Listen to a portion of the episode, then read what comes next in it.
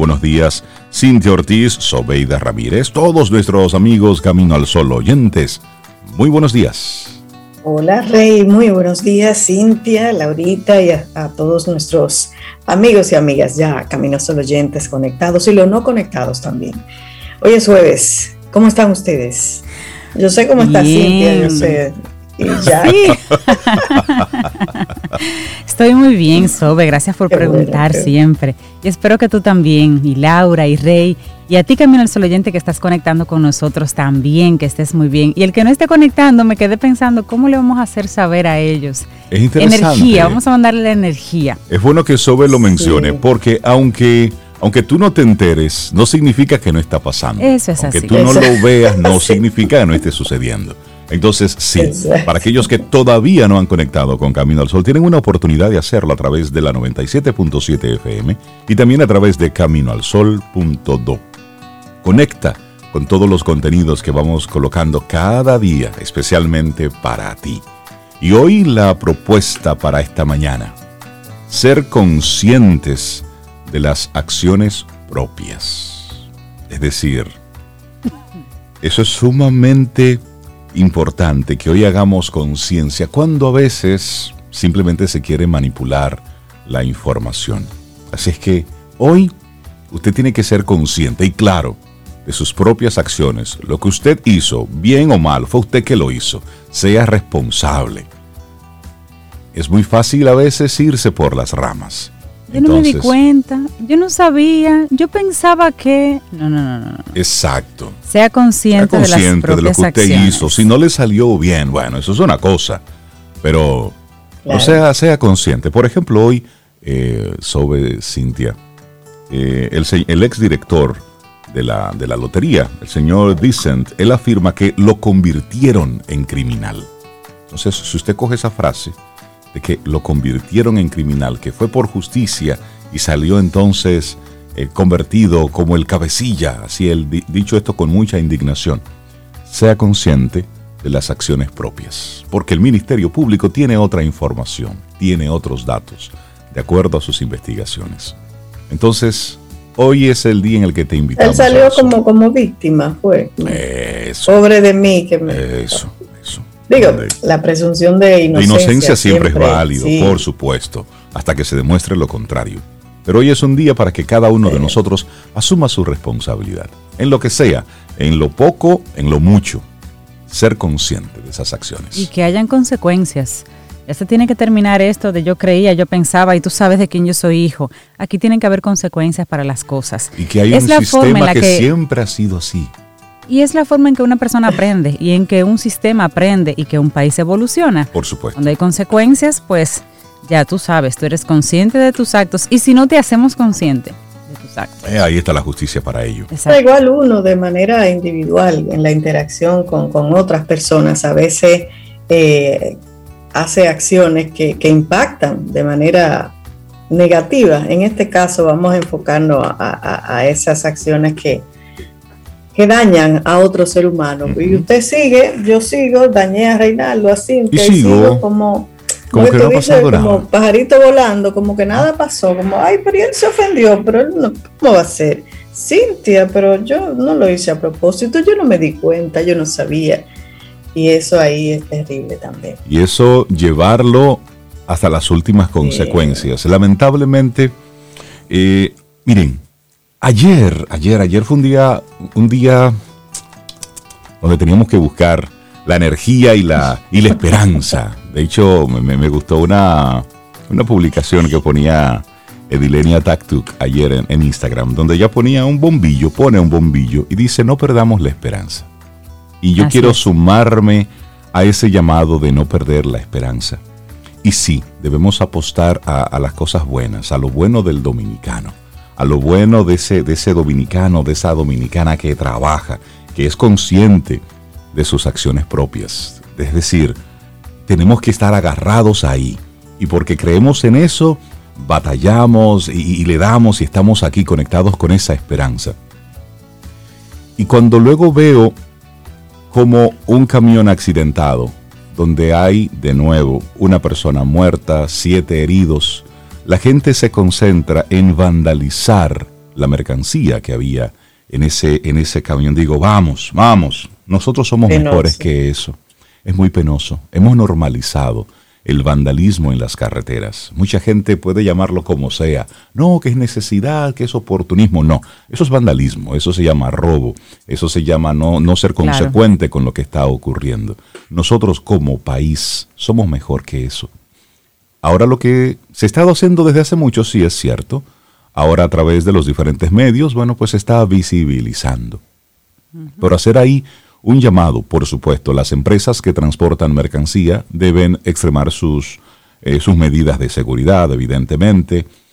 Nadie quiere un accidente, pero al mismo tiempo es hacer ese llamado a la conciencia ciudadana, porque debemos ser conscientes de lo que estamos haciendo. Tú sabes cuando algo está mal hecho, tú sabes que eso no es correcto. Es así, Rey. Además, Rey, enfocarse en vandalizar eso y no en ayudar a las personas accidentadas. Dice mucho del corazón, del alma, de los sentimientos de esas personas. ¿eh? Así es. Por eso hacer el, llamado a la conciencia, porque estamos normalizando ese tipo de cosas. Es decir, ya es algo muy, muy común en nuestras carreteras. Así es que hoy arrancamos nuestro programa Camino al Sol. Siempre buen ánimo, buena intención, buena actitud, pero siempre poniendo ese dedo sobre la llaga de aquellas cosas que como pueblo debemos mejorar. Y para poder mejorarlas como pueblo, debemos mejorarla en lo individual. Así es que arrancamos nuestro programa Camino al Sol. Iniciamos Camino, al Sol. Estás escuchando Camino al Sol.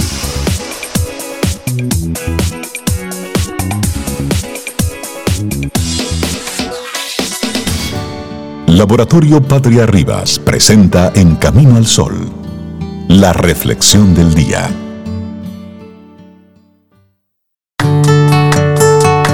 Cintia, ¿qué nos tienes para hoy? Camino al sol. Una frase más, esta vez de Billie Jean King, que dice, Creo que la autoconciencia es probablemente lo más importante para ser un campeón.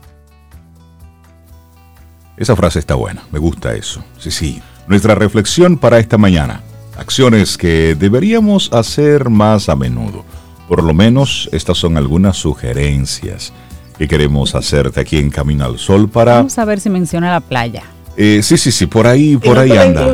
Si no, tú, tú la pones para que hagamos esa invitación a la desconexión de algunas cosas, para que podamos reconectar con las que sí importan. Así es. Mira, y es probable que ya sepas, que ya sepamos, si es que te gusta investigar, experimentar o leer al respecto, cuáles son las cosas que permiten tener una vida más saludable y feliz. Y sí, entre ellas, pasar tiempo con la familia, con los amigos, comer frutas, dormir bien, hacer ejercicio e incluyo ir a la playa para Cintia y otras más. Sin embargo, y ahí viene la pregunta, Cintia, amigos y amigas. ¿Cuántas veces a la semana cumples con este precepto que se supone te hace feliz? Eh, Mucho menos de lo ideal. Repito la pregunta. ¿Cuántas veces a la semana cumples con ese precepto, con hacer esas cosas simples que te hacen feliz? Mucho menos de lo ideal, sin dudas. Todos precisamos tener recordatorios o ayuda a memoria cada día para repetir ciertos hábitos hasta que ya no lo necesitamos y los hacemos sin darnos cuenta. Se dice que el cerebro requiere de 21 días para añadir una nueva habilidad y que es muy difícil luego olvidarla. Y aquí viene otra pregunta. ¿Por qué no intentas con estas acciones tan beneficiosas un plan de tres semanas completas para obtener resultados realmente maravillosos? ¿Por qué no lo intentas? Y atención, que no tienes que hacer todo junto si no quieres. Puedes ir añadiendo de a uno a uno en la lista. Y así te lo propones y puedes lograrlo. Todos estos consejos, eh, sugerencias, son positivos para tu vida, para la nuestra, por lo que si te animas, puedes ponerlos en práctica ahora mismo y repetirlos por 21 días. Después, la idea es analizar cómo te sientes y casi siempre notarás que tu vida ha cambiado.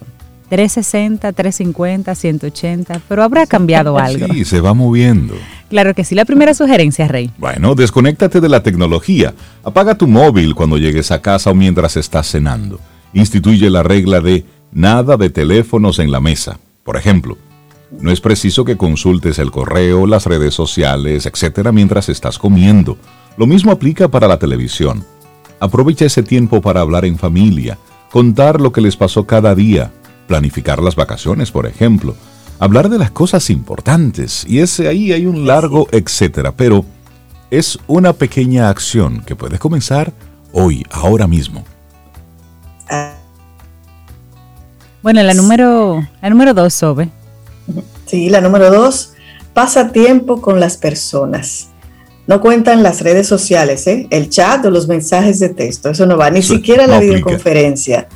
Estar físicamente con alguien, cara a cara, tomando un café o tomando lo que usted quiera, conversando sobre la vida. Es mucho más satisfactorio que hablarle o escribirle a una pantalla. Así que aprovecha para visitar a tus abuelos, a tus padres, a tus amigos que hace mucho que no ves. Organiza tu agenda de tal forma que tengas al menos una hora para cada uno de ellos. Y ahí agrego, guardando siempre el protocolo, cuidándonos, distanciamiento, mascarilla preferiblemente en espacios al aire libre. Exactamente. Claro, por la circunstancia actual. Número tres, coloca tu bienestar siempre en primer lugar. Por crudo que suene, por feo que suene, en tu trabajo eres uno más. Y si tienen que reemplazarte, lo van a hacer sin duda. ¿Por qué entonces vives para ellos? Vas a trabajar aunque estés enfermo, te la pasas preocupado y estresado. No dejes que eso tome decisiones por ti. Coloca tu bienestar en primer lugar. Si tú estás bien, pues podrás dar lo mejor de ti a todos. Recuerda que al final, sola, si tienes suerte, dicen, ay, tan bueno que era, tanto que se fajaba. Si es que tienes suerte, si no, sin pena ni gloria. Bueno. Luego aquí tenemos la número 4. Gasta un poco de dinero en lo que te gusta. Si siempre te invitan a fiestas y reuniones y nunca vas, en algún momento simplemente van a dejar de invitarte. Por más que estés ahorrando, que no te des cuenta, de ver una copa con un amigo no te hará quedar en bancarrota. Es decir, tomarte algunas licencias. Te vendrá bien salir un poco, conocer nuevas personas, divertirte. Eso, eso está chévere. Por ejemplo, mira, es una muy buena sugerencia. Sí. se dividen las cuentas. ¿Tú sabes lo que nosotros hicimos ayer? Sobe. Ajá, qué hicieron, sí. Ayer nos fuimos al cine. A, las, a la tanda de las 3 de la tarde. A las 3 de la tarde. ¿Es un matiné? Eso es un matiné. Los niños se fueron de matiné. Bueno, pues yo estuve de espléndido oh. y renté la sala completa del cine para, pues para nosotros tres. ¿Sí? Éramos nosotros tres los que estábamos. Es chévere ir al cine en la tarde. De verdad que es chévere. Y fuimos a ver Eso vuelve uno como a la niñez, sí, los Porque, pero esto está vacío, nosotros tres aquí, como un salón privado. Oh, wow. Porque, total, uno está trabajando durante el día completo. Claro. Y ayer entonces tomamos la decisión. La agenda se acomodó y nos desconectamos dos, tres horas. Óyeme, y bien que la pasamos, bien que la pasamos. Y regresamos y retomamos y regresamos a seguir trabajando. La pasamos claro. Y ahorita les cuento qué estábamos haciendo en el cine. a veces trabajando desde casa uno trabaja más y por más tiempo, más, intensidad y hay que desconectarse. Pues le cuento mi desconexión de ayer. ¿Qué hiciste? Tú sabes que hay amistades que son traviesas, tú sabes. Después de trabajar, Mira, vamos a dar una vuelta que necesito comentarte un proyecto. Ok. Me encantan esas conversaciones. Esas juntas son buenas. Vinito blanco. se va al profundo. Y entonces, copitas frente al mar. Comentando, oh. hablando de trabajo, pero de una manera sí, de una manera diferente. Me parqué así frente al mar. Ok, cuenta, vamos a hablar, vamos a discutir. De este mucha. Ay, qué rico. y fue una reunión de trabajo. Es, fue, es hacerlo diferente. Entonces tú ves desde las cinco y media de la tarde ahí el atardecer, que estaba un poco, tú sabes, el polvo de Sahara tapando el sol, pero no importa, él está ahí. Sí, exactamente. Y es como hacer algo diferente. Y esos, esos rompe rutinas descansan mucho, ¿eh? Sí, bastante, bastante. Claro. Bueno, aquí viene la quinta sugerencia entonces. Come de manera más saludable. Y no hay excusas, nada de no tengo tiempo para cocinar, que eso veía qué, es mucho más económico, sano y hasta gratificante preparar la cena para tu familia que llamar al delivery. Tu cuerpo te lo va a agradecer sobremanera. Para el trabajo, lleva la comida de casa. Prefiere las ensaladas o las frutas al fast food. Los zumos naturales, hmm, dice el café, pero eso entre comillas, y el agua a los refrescos. En poco tiempo tu organismo te, habrá, te hará saber lo feliz que está. Menos enfermedades, más vitalidad, menor cansancio. Así es que come de manera más saludable. Y eso es para el cuerpo, pero la siguiente sugerencia es para la mente. Lee más. La sensación de tener en tus manos un buen libro, el olor de sus páginas, a los que huelen, el hecho de pasar la hoja, poner ese señalador ahí donde dice dónde te quedaste, es mucho más real que una tablet, un ebook o un ordenador. Ojo, ojo que es válido porque si viajas mucho te tienes que mover y puedes leer por esa vía, pues ok. a mí me Pero los, libros físicos son como un tesoro. Nada como andar con uno de aquí para allá en la cartera y aprovechar para leerlo en cualquier minuto que tengas disponible. Si son de ficción, si son de novelas, te van a ayudar a desarrollar más tu imaginación y a, y a viajar a sitios insospechados. No andes siempre con un libro académico, no siempre hay que estar aprendiendo algo académicamente. La mente debe viajar y distraerse también. Ok, ya entendí, ya entendí. Bueno, y hay, y hay otra. Piensa antes de hablar. Ay, ay, ay. ¿Cuál es ese rey? Piensa antes de hablar. Esa frase me recuerda mucho a, a, Don Rey, a papá. Piensa antes de hablar. Analiza la situación. No respondas porque sí. Toma unos segundos en pensar qué es lo que vas a decir. Quítate ese hábito de autorresponder sin analizar. No eres una máquina. Siente primero antes de actuar o de responder. Date ese tiempo necesario. Haz una pausa no te ahogues con tus propias palabras. Respira.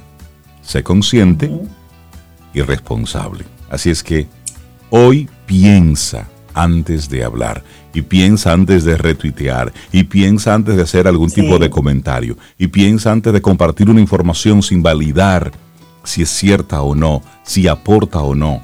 Piensa antes de comunicar algo. Así. Y aquí la próxima que me encanta. Ríe, pero ríe más y más. Una investigación ha demostrado que los niños de 4 años se ríen 300 veces por día y que los adultos de 40 años solo se ríen 3 veces. Oigan, 300 veces. 3 veces. Hay un déficit ah. aquí. Pero, pero alto. Esos numeritos no dan. Así que rodéate, rodéate de gente divertida. Cuenta bromas, chistes, mira una película cómica o de esos videos divertidos que, comentábamos el otro día, de los perritos, de la risa de los niños, pero sobre todas las cosas, aprende a reírte de ti mismo. Y también hablamos de eso aquí en Camino al Sol. Reírte de ti mismo, de tus problemas, de tus errores, si te resbalas en la calle o si derramas agua en el suelo, ríete, pero ríete con todas las ganas. En todas las circunstancias, siempre, siempre ríe. Mira, reírse de sí mismo es muy importante, porque si tú privas en serio todo el tiempo y es el otro el que se ríe de ti, eh, esa persona sufre si no aprendió a reírse de sí mismo, sufre mucho. Claro. Sí, así es. Bueno, la novena sugerencia, duerme una hora más temprano de lo habitual. Reinaldo Infante. Eso, duerme eso, una hora más temprano de lo habitual. La poca cantidad de sueño es una de las cosas más habituales de estrés, enfermedades, problemas, dolores, incapacidades, falta de eficacia, etc. Cuando estás bien descansado, puedes producir más, tomar mejores decisiones y sobre todo ser más feliz. Trata de no mirar televisión antes de irte a la cama y en lo posible no veas las noticias ni películas de guerra o de Vikings ah, o de Game of eso, Thrones. Eso, desestresa bastante. Antes de dormir. Sí, hay, cosas ahí que las podemos noticias poner entre comillas. las noticias no, pero... Exacto. Sí, un episodito no, no cae mal. No, le hace daño a nadie. Además es pura ficción. Ah. Es decir, y estamos en un tiempo donde la, donde la realidad supera la ficción. Entonces mi lado cómodo y seguro es la ficción. sí, porque las noticias es el lado tenebroso. Ay, Dios mío. Son las películas de terror. Entonces no me gusta mucho el terror. Y número 10, arréglate más. Es cierto, que los pantalones de gimnasio son muy cómodos, al igual que la bata o esa camiseta de bemba que tienes por ahí, pero a veces debemos darnos un mimo y arreglarnos. No como si fuéramos a una fiesta de gala, pero al menos peinarse o dar una vuelta a la manzana, un poco de maquillaje, Usted va para un Zoom de ese trato y cuido, por favor, decir, sé que es el sudor, eh, si son una fémina, pues pongas unos polvos en la cara, ¿verdad? Como que las camisetas así desbembadas, no, camisilla, eso no, va. Eso, no, es bonito. Además, va a ser bonito, sí, si estás todavía en, modo casa, mire, mete, meta los zapatos de vez en cuando en, en, unos tenis, en unos zapatos, porque luego se le van abriendo los dedos y parecen una mano de plátano. Entonces, cuando se vaya de nuevo a poner zapatos, va a estar incómodo, no cabe. No le, cabe. No cabe. Entonces, mire. es broma, pero es serio. Estás trabajando desde casa, pues vístase como que está en el trabajo, pero completo. Al principio de la pandemia era muy común las fotos sobre de la gente vestida de la cintura hacia arriba. Sí, sí, sí. no, yo he visto gente, mira, eh, hombres, por ejemplo, con camisilla en un Zoom. En un Zoom, no, eso. Con camisilla. Mujeres con, con, con, con con, con, redecilla. No, no, Sobe, no. que lo he visto, que lo he visto, Rey. No. Que yo, porque son gente que no conozco, pero yo le escribiría en privado, mira, por favor. Exacto, es que no, no es correcto. Eso no. Es... Y con el tema de las clases virtuales igual. Yo he tenido la oportunidad de estar dando, impartiendo docencia en, este último trimestre. Y a los estudiantes, vamos, siéntense en una mesa, una silla. Préndame la mm, cámara. Préndame la cámara. Gente acostada en una cama. eso, eso es. Porque es que el cerebro dice, bueno, si estoy en la cama, estoy, estoy relajado. Si estoy sentado erguido, si estoy sentado en actitud de atención, el cerebro dice, bueno, aquí estoy para recibir algún tipo de contenido y yo en, en modo productivo les dice, préndame la cámara, tienen tres minutos para sentarse, porque esto es una clase. Vamos, claro. Claro, eso, eso está muy bien, porque el hecho de estar en la casa, a veces hay gente que se relaja demasiado. Sí, sí, sí. Y entonces toma postura, toma espacios en la casa como la cama. Se da unas Que no, amigo, un Zoom, eh, usted está compartiendo con otras personas sea una clase, sea una reunión, incluso un encuentro entre amigos que se están dando mucho en Zoom. Exactamente. Es como que usted salió de su casa, entonces póngase en esa Haga lo propio, arréglese para un, salir. Lo único que está en un Zoom. Ya que pasamos tanto tiempo en casa, eso, esa postura te dice a ti, estoy en modo estudio. Cuando me relajo en la cama o en el mueble, estoy, en modo, en modo descanso, aunque esté en el mismo sitio. Por supuesto. Así es. Así nos vamos. Entonces, eh, bueno, nuestra sugerencia, acciones que deberíamos hacer más a menudo, escrito por Sergio de Dios González y es nuestra reflexión del día de hoy. Laboratorio Patria Rivas presentó En Camino al Sol, la reflexión del día.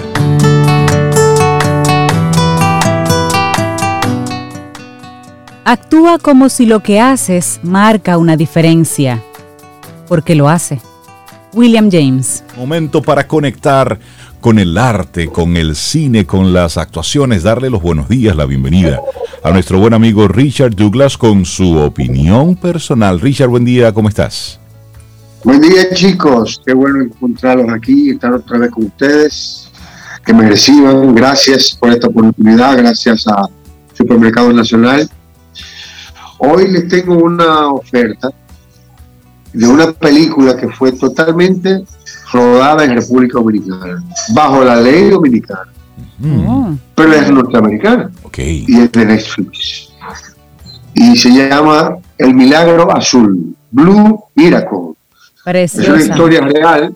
Que la, tengo, la tengo en lista. La vi. Se recreó en el cine. Está Dennis Quaid como protagonista, Jimmy González, Raymond Cruz, Bruce McWill, ustedes deben conocer a Bruce McWill, ha salido muchísimas películas. Fernanda Orreola, Diana Wilber, Nicholson, Anthony González, Nathan Arenas, Chris Duvet. Esta película tiene muchos niños en el trabajo. Ustedes saben que yo respeto mucho el trabajo de dirección cuando hay niños de por medio. Cuando un director trabaja con niños, yo siento que está haciendo un trabajo especial. espectacular. Y en este caso hay muchos niños. Es una historia que cuenta eh, un, evento de, de pesca marina donde involucran a un orfanato, un señor que tiene un orfanato. Este Jimmy González es un mexicano, nacido en Texas, que tiene un orfanato con su esposa y eh, para que Dennis Quaid, que es el pescador, se involucre, el director del evento lo convoca a que lo haga con este orfanato. Eh, al final terminan haciendo el trabajo, hay unas, unas intríngulis dentro de la trama con respecto al pescador y a los muchachos y al individuo. No le voy a dar spoilers para que la puedan ver, pero lo más, tres cosas importantes. Importantes las actuaciones, fundamentalmente, tanto de Dennis Quaid como de Jimmy González, como de Bruce McKeown. Pero sobre todo, importante, la actuación de los niños. Y tercero, importante, una producción hecha absolutamente en República Dominicana. Totalmente en República Dominicana. Se desarrolla en Samaná, la marina que vamos a ver es la marina de Casa de Campo, y el, el trabajo técnico marítimo se hace en los estudios de Pinewoods, en, en Juan Dolio. Es, el estudio marítimo más grande de América Latina, que no, lo tenemos nosotros, y ahí se hace la película.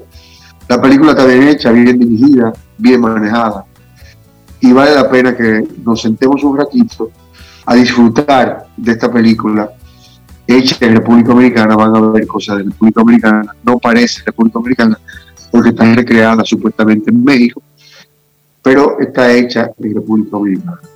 No se la pierdan, chequenla, no dejen de verla. El Milagro Azul por Netflix.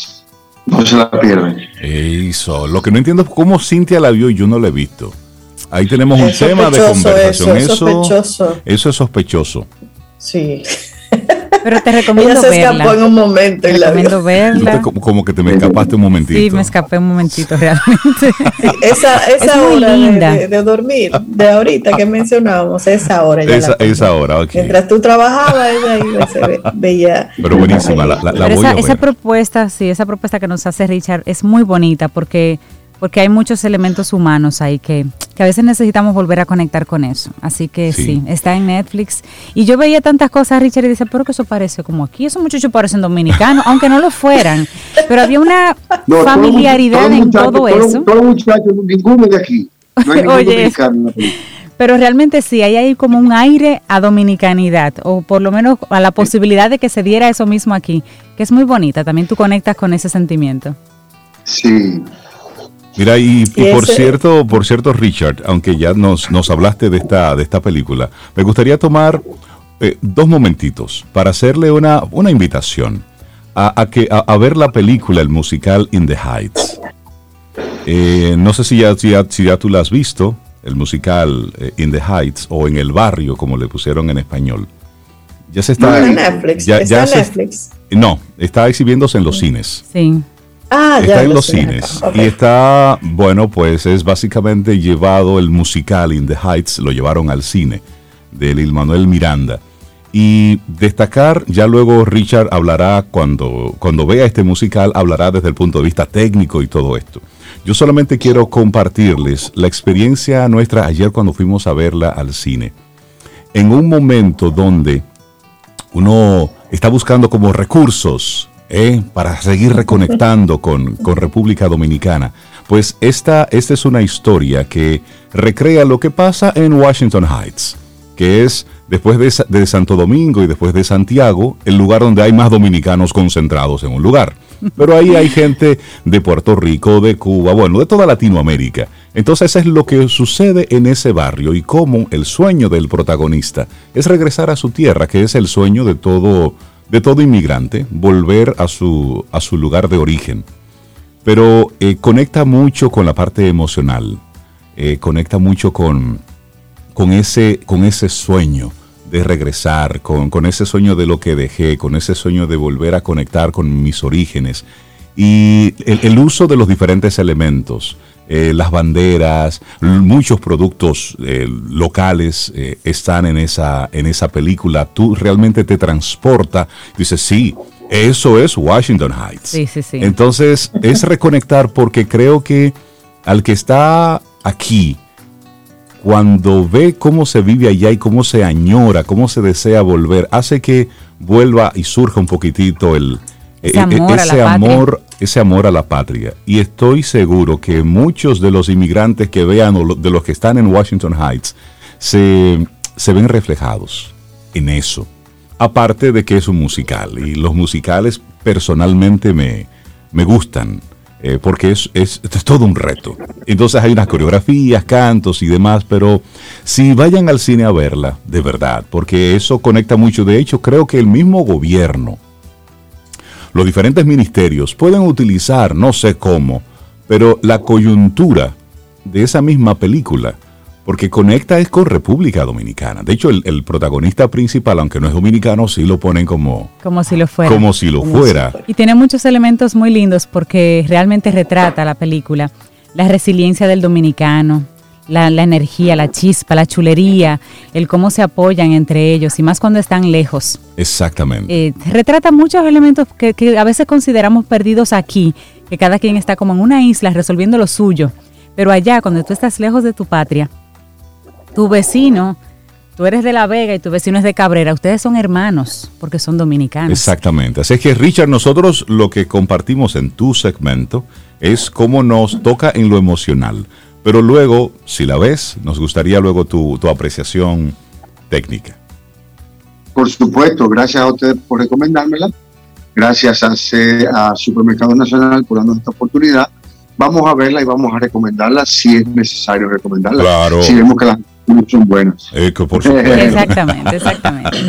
Muchísimas gracias, Richard. Buenísima tu propuesta también. Blue Miracle. Mm, disfruta tu café en compañía de Camino al Sol.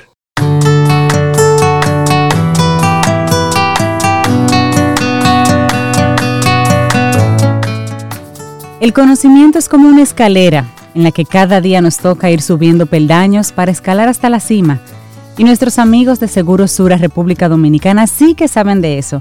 Por eso se preocuparon por crear este hermoso segmento Quien Pregunta Aprende con Escuela Sura, donde traen temas de riesgos, tendencias, seguros y temas generales para que podamos seguir enriqueciendo nuestro saber. No te lo pierdas el próximo miércoles. Quien Pregunta Aprende con Escuela Sura. Vamos avanzando, esto es Camino al Sol a través de estación 97.7 FM. Muchísimas gracias por conectar ahí con nosotros a través de las diferentes vías. Te recuerdo que cada día nosotros el programa lo colocamos en nuestra página web. Lo editamos de forma que tú puedas tener cada uno de los diferentes segmentos clasificados en nuestra página y los puedes buscar por tema y o por colaborador.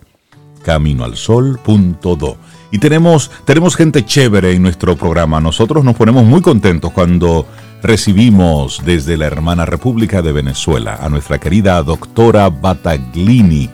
Buenos días, doctora, ¿cómo está? Bienvenida de nuevo. Hola, Rey pero de lo más bien, de lo más bien. Gracias por abrir el programa con la palabra chévere. personalismo fabuloso. Doctora, qué gusto verla. Hace mucho que no la veía. ¿Cómo está? Hola, Sobe. Hemos estado ocupados, hemos estado bien ocupados por acá. Eh, contribuyendo al control del COVID, por supuesto, y en, en esta lucha académica y clínica contra el sobrepeso y la obesidad y en pro de los buenos hábitos de vida para el mundo. Así es bueno destacar que la doctora Bataglini tiene una especialidad en el área de medicina interna, dietología clínica, obesología clínica, entre otras especialidades. Y hoy el tema que estaremos compartiendo es una pregunta que en algunos casos es hasta un tabú. ¿No puedes bajar de peso? Bueno, ¿cuáles son los factores que influyen, doctora? Mira, esto, esto es un tema, esto es un tema bien profundo empezando diciendo que la Academia Americana de Psiquiatría eh, determina una lista de las cinco cosas más difíciles que un ser humano puede hacer. La primera cosa dicen que es criar a un hijo. Hoy día se entiende como eh, hijo a cualquier elemento viviente. Ok. Es decir, cuidar al Criar es bien complicado. criar, ok. Criar es muy complicado. Sobe sabe La de segunda cosa. Sí, yo estoy aprendiendo eso. Sobe sabe de eso, está aprendiendo. Una mascota, pero lo he hecho bien, pienso. Sí, pero ¿cuál tienes tú, Sobe? Una perrita que se llama Lía. Ay, pero qué chulería, qué maravilla. Te la voy a enseñar en un momentito. Ay, sí, ay, sí, la quiero ver. Entonces, eh, bueno, aquí tenemos a Doki, todos lo conocen a Doki, pero nuestro último integrante de la manada se llama Maui y es un geco leopardo. Eso merece una especial atención. En otro momento hablaremos de él, pero estamos muy felices. La segunda cosa más difícil que un ser humano puede hacer, que es vivir en pareja de manera saludable. Oigan, qué complicado, ¿verdad? Es difícil. Oh, si se unen esa, criar y vivir en pareja, ah, la bueno, complicación ah, es mayor. Ah, bueno. La tercera cosa más difícil que un ser humano puede hacer es curarse de una enfermedad eh, difícil, tórpida, complicada, larga, incapacitante. Eh, léase cáncer, trastornos metabólicos y la misma obesidad, claro que sí, y un largo etcétera. La cuarta cosa más difícil que un ser humano puede hacer es tener un trabajo o oficio de vida que le permita subsistir en sociedad de manera saludable, a que sí es complicado. Y la quinta y última cosa es hacer dieta. Oh. hacer dieta. Oh, oh, ajá. Eso explica por qué em, muchos pacientes eh, llegan a consulta y dicen siempre, doctor, es que yo no adelgazo con nada, es que yo no puedo adelgazar. Eh, o hacemos la primera consulta y le ponemos todo el corazón, todo el arte médico a ese paciente y en la segunda consulta no adelgazó nada. El paciente se desmoraliza. Eh, ¿qué, qué pasa ahí? ¿Qué ocurre? Bueno, que todos tenemos que comprender que el tratamiento de la obesidad, el tratamiento efectivo y eficaz y el tratamiento asertivo no es ni una dieta ni un procedimiento quirúrgico, y los hay varios y muy buenos y para todos hay su tipo de paciente. El tratamiento asertivo del sobrepeso y la obesidad es un acercamiento general a todos los factores que contribuyen al mismo. Y dividimos estos factores en dos grandes grupos, alimentarios y no alimentarios. Dentro de los factores alimentarios está, por ejemplo, el tamaño de las porciones que el paciente eh, aplica en su diaria ingesta alimentaria, la combinación de los alimentos, eh, asimismo los trastornos alimentarios, que son todos de orden psicológico o psiquiátrico, el tipo de alimentos que consume y un largo etcétera del mundo alimentario. Y después están los trastornos no alimentarios, dentro de los cuales principalísimamente, en primer lugar, tenemos a la herencia genética. Ustedes se acuerdan del famoso proyecto Genoma Humano, ¿Se acuerdan? ¿Saben lo que es? Eh, Eso fue dividir al, dividir al, a, los, a los cromosomas en principio eh, y la segmentación de cada uno de ellos de la raza humana para separar todos aquellos que codificaban enfermedades. A ese respecto nos dimos cuenta de que no hay un gen que codifica la obesidad, sino dos. O sea, podemos ser eh, obesos o tendencia al sobrepeso y obesidad a través de dos vías genéticas. Entonces, la herencia genética es bien importante. También los trastornos metabólicos, los factores medioambientales, el sedentarismo, el mal manejo del estrés y el patrón inadecuado de sueño. Quiero también hacer aparte en, un tema bien ah, particular que no forma parte del grupo de los factores alimentarios, aunque se pudiera creer que sí, pero realmente no, y es el consumo de bebidas alcohólicas. Porque las bebidas alcohólicas en línea de máxima, todas eh, se metabolizan a través de la formación de azúcares en la sangre del paciente. Entonces tienen muchísimas calorías. La gente no se da cuenta, no lo toma en cuenta en su ración calórica diaria, pero realmente sí forman parte integral de ella. Y, pero eh, en, qué magnitud esa bebidas alcohólicas pueden eh, hacer ese daño? Porque yo he escuchado, que no sé si es verdad, le pregunto para, para aprender, que una copa de vino diariamente, vino tinto, pudiera eh, ser bueno para la salud. Eso es absolutamente correcto y no solamente, Sora, eh, en tu línea de pensamiento. El nuevo diseño mm, de lo que se conoce tradicionalmente con el nombre de pirámide alimentaria, vale decir, la que está activa actualmente, tiene no una, sino dos copas de vino tinto pintadas en su parte. Pero diario. Diario. Wow. ¿Por qué? Porque el vino tinto es rico en ciertos compuestos que nos hemos dado cuenta de que son cardiotónicos. O sea, afectan positivamente todo lo que es la electricidad, la conducción eléctrica del corazón y por ende de la sangre en nuestro cuerpo. Ahora, ¿qué pasa? No dejan de tener azúcares y no dejan de sumar en el diseño calórico diario. Claro. ¿Son beneficiosos? Sí, lo son. El whisky también es beneficioso. De hecho, en ciertas eh, regiones del planeta Tierra, el whisky es medicinal. Mm. El whisky es, de hecho, una bebida recomendada para los pacientes que tienen trastornos de hipertensión arterial. Ahora, no deja de tener azúcares. En el caso del whisky, provenientes de la cebada y la malta. Eh, de la, perdón, de la cebada principalmente. La malta de la cerveza tiene muchas calorías, Oveira. Esa es la realidad. Pero la gente no las cuenta. El paciente cuando viene a consulta habla solo de lo que se comió. No de lo que tomó. No de lo que tomó. Exactamente. Entonces cuando nos ah. ponemos a hacer la cuenta, calculador en mano, bueno, la gente se sorprende. Porque realmente sí influye totalmente en el diseño eh, calórico diario. Más, como digo, los factores medioambientales, el sedentarismo. El sedentarismo es de los que menos. Realmente, de hecho, hace cuatro años la Organización Mundial de la Salud desvinculó el ejercicio físico de los regímenes de adelgazamiento. Se demostró que el ejercicio físico tiene siete efectos metabólicos positivos, pero dentro de esos siete efectos no está el adelgazamiento. Wow. y yo veía eh, en, en estos días, doctora, un documental buenísimo en Netflix que habla, habla sobre el cuerpo. Y estaba mirando uno que trata específicamente la energía y cómo el azúcar es ese elemento en nuestro cuerpo que nos proporciona energía. Eh, tomando eso en cuenta, ¿cuál sería entonces una dosis adecuada de consumo de azúcar y, y bajo qué circunstancias? O sea, a través de cuáles elementos serían los más adecuados, ingerir el azúcar de manera que, no contribuya a esa obesidad que usted está planteando ahora?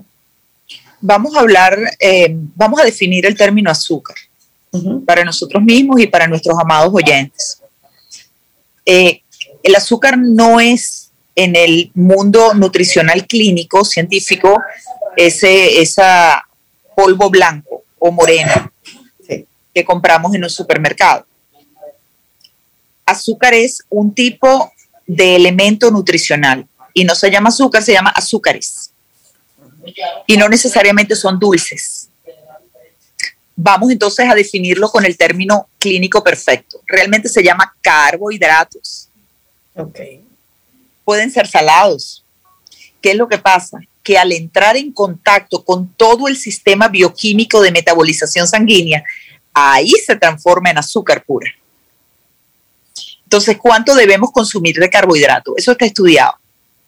En línea de máxima, estamos hablando que deberían ser no más del 40% de nuestra ración calórica al día. O sea, nuestra ración calórica debería tener no más del 40% de carbohidratos. Si hablamos de azúcar plain, este polvo blanco o moreno que se compra en un supermercado, yo diría, desde la razón y a través de la conciencia, su cucharadita si le gusta para endulzar su café o su infusión herbal, su cucharadita además si le gusta para un jugo de frutas que sea un tilín más ácido de lo que usted puede soportar, sobre todo cuando utilizamos eh, jugo de naranja o jugo de chinola, le hace parchita, o le hace parchita, son fuertes, tamarindo, son fuertes, colóquele su tilín. Ya usted sabe que ese tilín de azúcar es equivalente prácticamente a las calorías totales de ese vaso de jugo. Y eso es solo eh, esa cucharita de azúcar, pero hay que sumar el azúcar que trae la, fruta, misma. Cintia, tiene un bolsito ahí para que me diga cuántas calorías. ajá, entonces tú me enseñaste el asunto. unas galletitas, esos carbohidratos. Yo ah. recomiendo, ay, ya se acabaron, ya, se acabaron, ya se acabaron. Ah, yo no lo digo, yo, yo no guardo secreto. Ellos tienen ahí, doctora Bataglini. Ellos tienen un bolsito cada uno ahí lleno de unas galletitas Uno para los dos. Uno para los dos. Pero un, un, saludo a nuestros amigos de Molinos del Sol. Esas galletitas con ajo son el. Ay, ay, ay. Son peligrosas, son peligrosas. Y con café unos palitos, en la mañana. unos palitos con ajo. que yo Eso es favorito de mi marido, que ahora nos está oyendo. Dice: Mi marido no vive sin eso. Y eso te lo pone entonces al lado una, un quesito blanco hay de hoja, hay de eso de crema. ¿Qué cosa? Pues sigue, sigamos hablando. Estamos convenciendo a la Mira, Estamos hablando con la doctora Bataglini sobre la obesidad y cómo, por qué uno no baja de peso. Estamos hablando de la química en el cuerpo, la química. Lo que pasa, mira, tú sabes que yo tengo esta orientación, esta orientación dietológica en donde yo creo que un régimen dietético debe ser el puente que te permita vivir en sociedad de manera saludable y no la pared que te aísle de Restrictiva, exactamente. Si a usted le gusta comerse sus palitos con su queso, cómase sus palitos con su queso. Ahora, hágalo en conciencia. Claro. Y no todos los días. De, comerse sus palitos con su queso, regrese con mayor ímpetu. a su sistema de adelgazamiento. Yo lo hago con mucha responsabilidad. Yo hasta cierro los ojos cuando me lo estoy comiendo. yo, yo, lo asumo. y además hay que. Y hay plena conciencia. Doctora, yo le confieso que hace un ratito me están mandando unas fotografías por el WhatsApp. A ver. De unos plátanos hirviendo, luego otra de unas cebollitas, luego de unas tocinetas friéndose. ¿Usted cree que eso no, eso no es justo? Eso no es justo. No, hay que ver quién es que te está enviando eso. Porque quien te está enviando eso está probando tus emociones. Es posible o te está diciendo yo no estoy dispuesto a comer saludablemente. Y eso derecho se le respeta. Pero al año no hace daño un poquito. No, un poquito, claro. Porque forma parte del, balance de la vida. Que sea de vez en cuando. Así es. La dieta tiene que ser el puente que nos permita vivir saludablemente en sociedad. Totalmente. No el muro que debemos brincar para llegar a la sociedad porque nos aísla de ella. Todo en, en su justa medida está bien y es correcto. También la alimentación. Las dietas están hechas para ser rotas, señores. Solo que, repito otra vez, desde la razón y a través de la conciencia. Y no se preocupe que todos podemos adelgazar.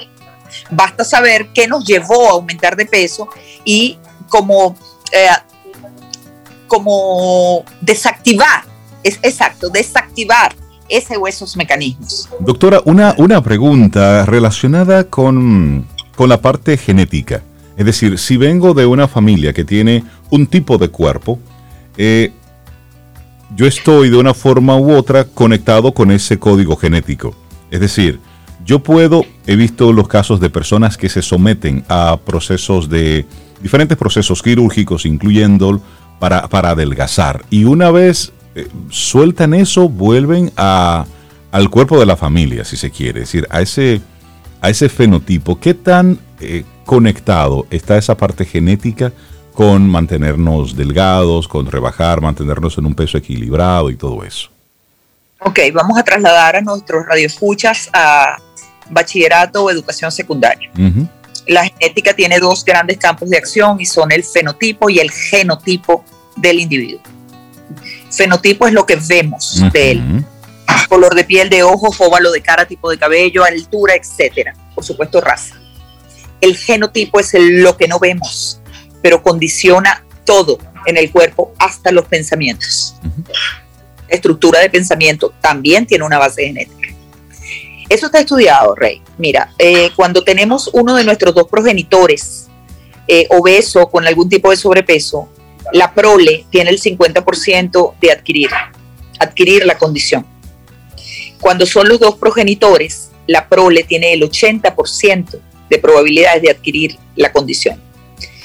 Cuando es uno de los dos progenitores y los abuelos, sea por ese progenitor o por el otro progenitor, la prole tiene el mismo 80%. Y cuando es un progenitor, pero los abuelos de ambos progenitores tienen el sobrepeso o la obesidad, es el 100% de la prevalencia que la prole va a tener. Oye, como estos números son abrumadores. Totalmente. Sí, la respuesta es un gran sí. De hecho, tenemos una cantidad enorme de pacientes sometidos a la llamada cirugía para obesidad. ¿Cuál es la cirugía para obesidad? La manga gástrica, el bypass gástrico. Para quirúrgicamente podemos hablar del balón gástrico y también de lo que yo hago, de la lipoláser para sobrepeso y obesidad, que son procedimientos paraquirúrgicos que tienden a, reducir radicalmente medidas y poner el peso del paciente en pocos días y semanas. Ninguno de estos procedimientos es definitivo. El paciente que regresa a su antiguo tipo de vida, si además tiene la prevalencia genética, vuelve, cae. Va, a devolverse a su peso anterior. Es más, con, es más, con el bypass gástrico, disculpa que te, que te interrumpa, Sobe, discúlpame, tu palabra adelante, pero el bypass gástrico, que es el método más radical de modificación absoluta e irreversible de la silueta gástrica, por cuanto se inutiliza una gran parte de la misma, alrededor del 75% de su volumen se pierde. Wow, el estómago vuelve y se ensancha y se estira y el paciente vuelve y engorda hasta cotas superiores a, como las que tenía antes del bypass gástrico. Y eso está absolutamente estudiado. De hecho, el rebound o rebote ocurre entre el tercero y el quinto año después del procedimiento. Entonces, volvemos al primer escalón del eslabón de la cadena, coma y viva saludablemente, acuda a su médico, determine qué es lo que lo hace estar de sobrepeso y sálgase de su dieta, sálgase todas las veces que su alma se lo pida, pero, regrese a ella. Regrese a ella. Y creo que todo esto se, resume al, al, tema que en el día de hoy hemos estado proponiendo desde temprano, ser consciente de las acciones propias. Es esto. entender y si hay esos porcentajes eh, tan, tan importantes, bueno, pues es un estilo de vida. Es una, es, una, es una forma de vivir lo que te va a permitir mantenerte en un peso saludable, que varía de persona a persona, hay diferentes tablas y demás, pero un médico siempre es la mejor opción para que te vaya llevando en balance. Doctora Bataglini, muchísimas gracias. Como siempre, sus temas son, son muy importantes. Usted lo maneja muy bien. La gente que se quiera poner en contacto y seguir esta conversación eh, con usted, ¿cómo puede hacerlo? Eh, Instagram, arroba Geraldine Bataglini, mi nombre completo, o googleenme. El celular, bueno, ya es de dominio de todos. Diríjanse al programa, ellos se los van a dar. Claro el mundo. Somos amigos del alma ya desde hace bastante tiempo. Los amo inmenso. Igual, doctora. Buenísimo, gracias. Igual, Temas siempre maravillosos.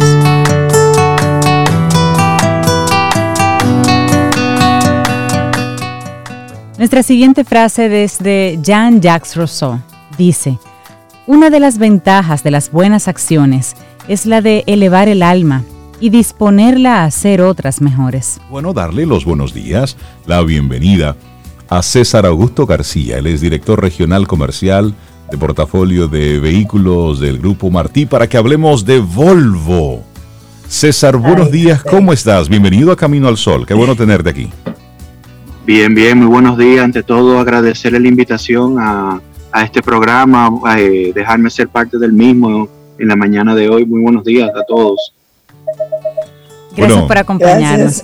Y hablemos, hablemos de novedad, hablemos de, de, qué trae de nuevo la marca Volvo, que en nuestro país está teniendo una muy buena, una especie de, relanzamiento, si se quiere, de la misma marca. Entonces nos gustaría que, nos hables un poco de qué está sucediendo con, con esta marca en nuestro país. Bueno, Grupo Martí, eh, quien es el representante de Volvo en tres mercados, República Dominicana, Puerto Rico y Panamá, no nada más está haciendo historia en cada mercado eh, particular, sino también está haciendo historia a nivel de la región latinoamericana. ¿A qué me refiero? Grupo Martí, gracias al gran equipo que nosotros tenemos, ha sido galardonado como el importador más importante de Volvo de Latinoamérica. Eh, sobrepasando mercados grandes como Colombia, Chile, Perú, que siempre por la historia, por su eh, población, han sido básicamente los, los líderes en, los mercados a través de los años. Volvo viene con muchas cosas nuevas, eh, muy enfocado en el tema de la sostenibilidad, muy enfocado en el tema de los vehículos eléctricos. Eh, ha sido el primer fabricante que ha, que ha dicho públicamente que para el 2030 todos los vehículos que producirá Volvo serán totalmente eléctricos dígase sacando lo que es la gasolina o los combustibles del, del, panorama. Y eso es un gran reto que nosotros tenemos. Estamos hablando que el 2030 está tocando la puerta ya. Nueve añitos. Nueve eso es así. Eso es así. El 2030 suena lejísimo, pero al final el 2030 literalmente ya está, está ahí. A la vuelta de la esquina. No es que así mismo. Pero en este año, en el este 2021, César, ya ustedes tienen nuevos modelos que comienzan a, mencionar un poquito y a trabajar un poquito lo que es esa parte ecológica y de sostenibilidad que mencionabas. Hablemos un poquito de esos modelos. Correcto. Volvo tiene desde el 2016 trabajando con los vehículos híbridos, dígase combinación entre combustión y electrificación. En este 2021, por primera vez, viene, viene el vehículo, el primer vehículo de Volvo totalmente eléctrico, que es el XC40, el XC40 eléctrico. Este vehículo lo, lo estaremos recibiendo, Dios mediante, entre agosto, finales de agosto, principios de septiembre. Como le digo, es el primer vehículo que lanza Volvo que viene totalmente eléctrico, sin ningún tipo de dependencia de, combustibles tradicionales. Eh, la realidad es que estamos muy optimistas con el lanzamiento de este vehículo ya que viene siendo el primer paso hacia el futuro eh, de la marca, eh, de lo que va a ser la marca a partir del, del un, aunque 2030 suena lejos, pero de un corto plazo. Sí. Eh, y estamos muy entusiasmados. casualmente, en, en, la antesala para entrar al programa hablaba con, con con uno de ustedes que me decía con esa, es la que me gusta, César. el XC40. Esa es la pequeñita, César, ¿verdad? Que a veces le gusta así como con, esa es la mía con dos colores, ¿verdad? me encanta, preciosa esa, esa, Correcto. ese vehículo. Estamos muy entusiasmados porque el XC40 es uno de los, nuestros modelos estelares, eh, uno de los modelos que, que más gusta y cuando lo combinemos con la parte eléctrica entendemos que va a ser un va a ser un éxito total. Hablemos un poco de la, de la aceptación del mercado local a esta, a esta nueva línea de, vehículos eh, eléctricos, vehículos híbridos. ¿Cómo está el consumidor dominicano con relación a, este tema? Me voy a ir un poquito más atrás. Bolo en el 2011 es adquirido por el Grupo Martí. Y en ese momento se encontraba la marca en un momento un poquito complejo en manos del grupo Martí, cuando lanzamos, es una historia muy eh, interesante y, jocosa, porque antes uno andaba en la calle y veía un Volvo blanco y no podía decir, ah, mira, esa es María. Veía uno azul y decía, ah, mira, ese es ese, verde clásico. Que eran, eran, eran, eran contados. Correcto. O sea, en ese momento, cuando adquirimos la marca, realmente no sabía quién era el, quién era cada cliente por, por el color del vehículo. Por colores y modelo. Hoy en día, gracias, gracias a Dios y al trabajo incansable de nuestro equipo, eso es imposible. Ni siquiera en un mes sabemos quién es quién, porque Volvo blanco hay cualquier cantidad mensual, azul hay cualquier cantidad mensual, y etcétera. La aceptación de la marca en nuestro país realmente de la mano del Grupo Martí, que siempre ha sido un grupo eh, económico dominicano que se ha caracterizado por algo y es por el servicio. Es algo que nosotros llevamos muy, muy fuerte en nuestro ADN, ya que cualquiera vende vehículos. Ahora, la diferencia está en el servicio, en cómo nosotros abordamos a nuestro cliente, cómo nosotros tratamos a nuestro cliente, y realmente ha sido el éxito de la marca. Sí, esa parte de postventa. Correcto. El segundo tema que, me estuvo diciendo es el tema de la electrificación. Mire, honestamente, yo mismo me he impresionado lo consciente que está el dominicano con el tema medioambiental. Mucho interés en personas en hacer el cambio a vehículos eléctricos. eh, mucho tráfico de la gente. Eh, hoy en día nuestros clientes saben más que nosotros mismos, porque todo está en, Sí, sí, la, gente busca, en internet. investiga. Correcto. Y literalmente no entra cualquier cantidad de gente. Mira, pero que yo leí en internet que ya tiene que estar aquí, señores Pérez, yo me sé de, la, de las páginas oficiales. Eh, pero realmente mucho interés, eh, de verdad que la aceptación del mercado dominicano ha sido impresionante. Eh, una nota eh, interesante, Volvo ha sido líder en mercado únicamente en dos sitios en el mundo. Uno es en Suecia, donde fue, donde es la casa matriz de Volvo, y el otro mercado en el mundo en el cual Volvo ha sido líder en el mercado de lujo ha sido República Dominicana. Wow. Increíble. nos comparamos con Suecia. Correcto. Eso dice mucho de, de la aceptación de los productos, la aceptación de la marca y más que todo el gran trabajo que ha hecho nuestro equipo. En esa misma línea, ¿cuántos modelos Volvo eh, están eh, disponibles? ¿Cuáles son los, los rangos que van? Nosotros tenemos en todo terreno, tenemos tres modelos que son tres series, el XC40, XC60 y XC90. Eh, básicamente es un small SUV, medium y large SUV, o sea, el tamaño de los de lo, de todoterrenos. Y tenemos dos opciones en carro, que es el S60 y el S90. Y en nuestro país que nos gusta tanto andar en vehículos 4x4, en jipetas, eh, ¿Cuál es el, entiendes tú, el, modelo de, mayor salida, de mayor, de mayor penetración en el mercado? Miren, en nosotros es una gran disputa entre el XC40 y el XC90. Eh, Ajá, hay el grandote. sube uno un poco, correcto. hay un mes que uno saca la cabeza y otro que el otro saca la cabeza, pero se mantienen ahí pero las ventas entre los tres eh, todoterrenos es muy equilibrada. Volvo a nivel internacional siempre se ha reconocido como una marca que apuesta mucho a la seguridad. Es decir, sus vehículos son reconocidos mundialmente como vehículos seguros, vehículos familiares. En estos nuevos modelos, ¿cómo apuesta Volvo por la, por la seguridad y conectado esto con la tecnología que está desarrollando? Mire, como siempre, el fuerte de Volvo siempre ha sido la seguridad. De hecho, todos los carros del mundo que existen le deben algo a Volvo, que es el cinturón de seguridad que fue inventado por Volvo en el 1959. Pero ¿qué pasa? Volvo es una empresa que se tiene que adaptar a los nuevos cambios. Es una empresa que tiene, o sea, los vehículos nuestros tienen toda la tecnología del mundo. O sea, Tecnología que hay que hacer un viaje muy largo para poder usar todos los features que tiene el vehículo. Eh, tecnología de punta. Eh, Volvo lanzó el sistema de la pantalla táctil en el 2015, hace muchos años atrás. Todavía sigue siendo una pantalla sumamente innovadora. Y en el 2021, que varios de nuestros competidores están comenzando a tener la funcionalidad que tiene eh, Volvo con, la pantalla. O sea que siempre eh, adelante, adelante con el tema de la tecnología, siempre seguridad que ha sido lo que ha predominado, seguridad que siempre ha sido nuestro gran orgullo como marca, siempre hemos, hemos estado adelante en ese tema.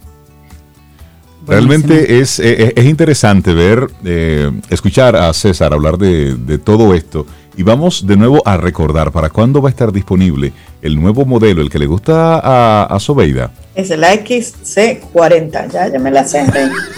Esa es la que me gusta. El, vehículo de Sobeida yo lo tengo disponible hoy en día en, combustión y en híbrido. O sea que cuando tú quieras Sobeida puedes venir a buscar. Ahí está, en híbrido. Y te lo separamos. Ahora, el, nuevo XC40 eléctrico estará eh, disponible a partir de septiembre. Buenísimo. Bueno, pues darle las gracias a César Augusto García, director regional comercial del portafolio de vehículos de, la marca Volvo eh, del Grupo Martí. Muchísimas gracias, César, y siempre bienvenido aquí a Camino al Sol. Y de repente me gustaría ver una foto de Sobe ahí dando su, su test puedo ir a tomarme la foto. Su test drive. Sí, Un test drive ahí. Sí, para que vaya poniéndote en contacto con, con la marca, el modelo. Probándola, probando. A ver si de verdad me gusta. César, que tengas un muy buen día. Gracias. Muchísimas gracias a ustedes por tenerme aquí. Pasen muy buen día y Sobeida, te esperamos por aquí. Ya tú sabes, gracias, César. César, muchas gracias. Buenas noticias. Gracias a ustedes. Gracias. Bye. Escuchas, escuchas. Camino al sol. Camino al sol.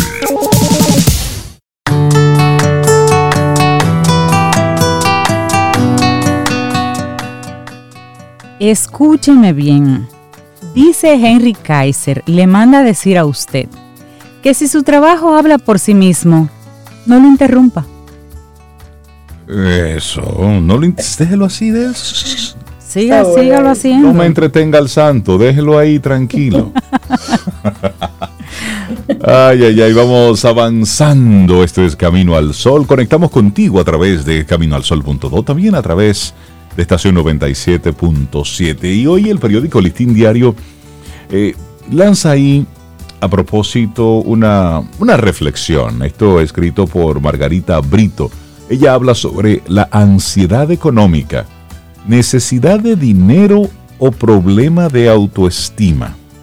Y esto ponerlo así como una especie de preámbulo para los miles de millones de pesos que tienen nuestros políticos, eh, eh, que nunca es suficiente, además. tú sabes lo que tú tener, más y más y más. Lo que tú tener 3 mil millones de pesos, 12 mil millones de pesos, 9 Yo no me imagino qué hacer Con todo ese dinero, Rey. Es decir, óyeme, es que tú no lo vas a ver. Es decir, aunque usted se bañe todos los días en todo el dinero del mundo, aunque usted se bañe en, no sé, en leche, en agua Evian, no sé, por decir una marca así como de agua, así como de la que se usa mucho en películas, ¿verdad? Yo no tengo problemas con lo que la gente tenga. Lo que tengo problema es cómo lo genera. ¿Cómo lo genera? Ahí sí tengo problema. ¿Cómo? Claro. entonces, ¿cuánto es suficiente? Y esa es una buena pregunta.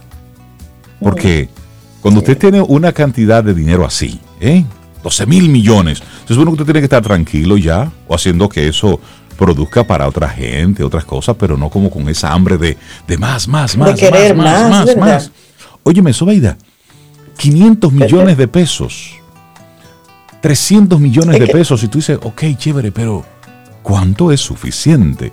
Entonces, bueno, aquí está un poquitito esto que, sale hoy publicado en el periódico Listín Diario, que, luego hablaremos así un, un, poquitito. Y esta es la historia de un hombre de 42 años, para comentarlo así rapidito, que dice no entender cómo su situación económica ha llegado a un punto donde se siente enfermo. La ansiedad, los pensamientos, su estado físico ya están afectados por los líos en los que se ha metido buscando dinero. Entonces, tomando este caso como una referencia, la psicóloga Mónica Baez, bueno, pues aborda el tema de la ansiedad económica. Y realmente es un, un artículo que luego lo vamos a estar compartiendo, pero creo que es interesante que hagamos esa reflexión. Soy. ¿Cuánto, es suficiente? Y hay algo interesante de, este artículo, Rey, que me gustaría rescatar. Y es que eh, eh, cuentan, ¿no? De esta persona de 42 años, un hombre, dice, cada vez que me llamaban para ofrecerme una tarjeta, no sabía decir que no. Eso es muy común, Rey. Me entusiasmaba la idea de tener un plástico, oigan bien, que me permitiese llevar una vida como la que siempre deseé. Así es. había comentado este señor. Entonces, fíjate ahí subrayo. Primero, que cuando te ofrecen una tarjeta no sepas decir que no. Y segundo, que la uses, una tarjeta que hay que pagarla, ¿eh? y con intereses, que la uses para llevar una vida como la que siempre deseé, no como la que tienes actualmente con concreto, qué puedo gastar, qué no. Tú sabes. Esa vida. Es como una ilusión. Aspiracional. Pero eso. Exactamente. Eh, eso hay que pagarlo. Eso cuesta. Eso a alguien le cuesta. Exactamente. Entonces, luego, ¿qué, qué sucede? Hay, hay un cuadro que está ahí atado y que es lo que, lo que habla la, especialista en estos temas. Es un, tema de autoestima. Es decir, de querer impresionar, de querer eh, mostrar una serie de... Encajar en un grupo social que usted no tiene los recursos, o lo, tiene de esta manera terrible. Que es lo que nosotros estamos viendo lamentablemente cómo se ha convertido en un, en un antivalor terrible eso de estar exhibiendo marcas de vehículos, eh, exhibiendo posesiones de lujo que, y ahí yo estoy totalmente conectado con Cintia, no es asunto de lo que usted tenga, es lo que usted hace para luego tener eso, en los líos que se mete, para usted involucrarse y luego tener y decir, ah, mira, tengo esto, y estarlo exhibiendo. Y ahí está relacionado directamente la, el autoestima. Por eso, ya luego vamos a compartirle el, artículo para que lo puedan, lo puedan leer, lo pueden buscar en la página del, del listindiario.com.do, porque creo que es, es interesante y nuestra sociedad tiene que hacer un alto. Nosotros debemos levantar bandera, porque es como si ese enriquecernos a como de lugar esté metido en las entrañas de nuestro pueblo. Y cada vez, cada día que vemos un escándalo, una, por ejemplo, un diputado, un empresario, una, cualquier persona que están tan metidos en, en tantos actos vandálicos, lo que pasó con la lotería, lo que pasa con la diputada de La Vega y toda su familia. Todos los días hay un caso nuevo. pero, claro, quiero mucho y rápido y mal habido. Sí, entonces, ¿cuál es el mensaje que se le está dando a la, a la sociedad? Es decir, cuando tú ves a, a, estos, a, estos jóvenes que están en diferentes géneros de música, que están exhibiendo una serie de, de vehículos con óyeme, que cuestan todo el dinero del mundo y un poquitito más para estar eh, exhibiendo una, una, riqueza y una opulencia que, no es cierta, que alguien está pagando por eso. Entonces, tenemos que como sociedad levantar, levantar bandera, porque ¿cuál es el destino de esto? Cuando el desarrollo es en base a investigación, es en base a productividad, es en base a ese trabajo constante, es en base a ese estudio por eso no perdamos la esperanza, pero hablemos sobre estos temas, porque como, como sociedad tenemos que levantar bandera. Y es un tema de educación. Eso todo, es que todo está atado a la educación. Cuando tú a un niño le enseñas que vale por lo que tiene, es un adulto que así mismo mide, vale por lo que tiene y así mide a otros también. Cuando tú educas a una persona por lo que es, por eso es que yo siempre tenía esa conversación, eh, eh, bueno, en paralelo aquí en Camino al Sol, pero fuera del aire, que decíamos, óyeme, de 0 a 7 años, un muchacho no necesita saber sumar, no necesita saberse las letras. El niño de 0 a 7 necesita trabajar y conocer sobre ética, sobre compañerismo, sobre compartir, autoestima, el ser, civismo que cuando tú formas a ese ser, a ese ser, óyeme, la academia, los números, la letra, eso se aprende, se va Tú se lo enseñas después, eso es un bunch de conocimiento que ellos lo van a tomar, pero tú formas el ser. Para que en la vida adulta ese ser sea otra cosa y no lo que estamos viendo en nuestra sociedad.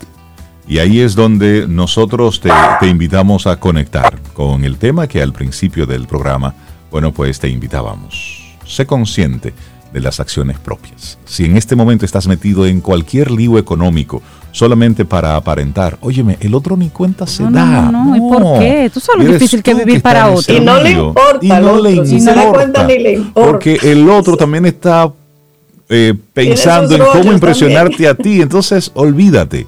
Concéntrate tú en lo tuyo, señores. Y mañana viernes, y el universo sigue conspirando, si usted quiere. Si nosotros estamos aquí, tendremos entonces un nuevo camino al sol. Pero mire así, en paz y en armonía y en fluidez. Si mañana usted quiere conectar, conecte con nosotros. Si no quiere conectar, no conecte. Eso está chévere.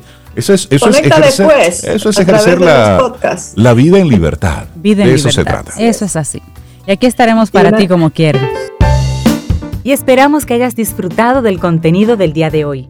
Recuerda nuestras vías para mantenernos en contacto. Hola arroba caminoalsol.do Visita nuestra web y amplía más de nuestro contenido.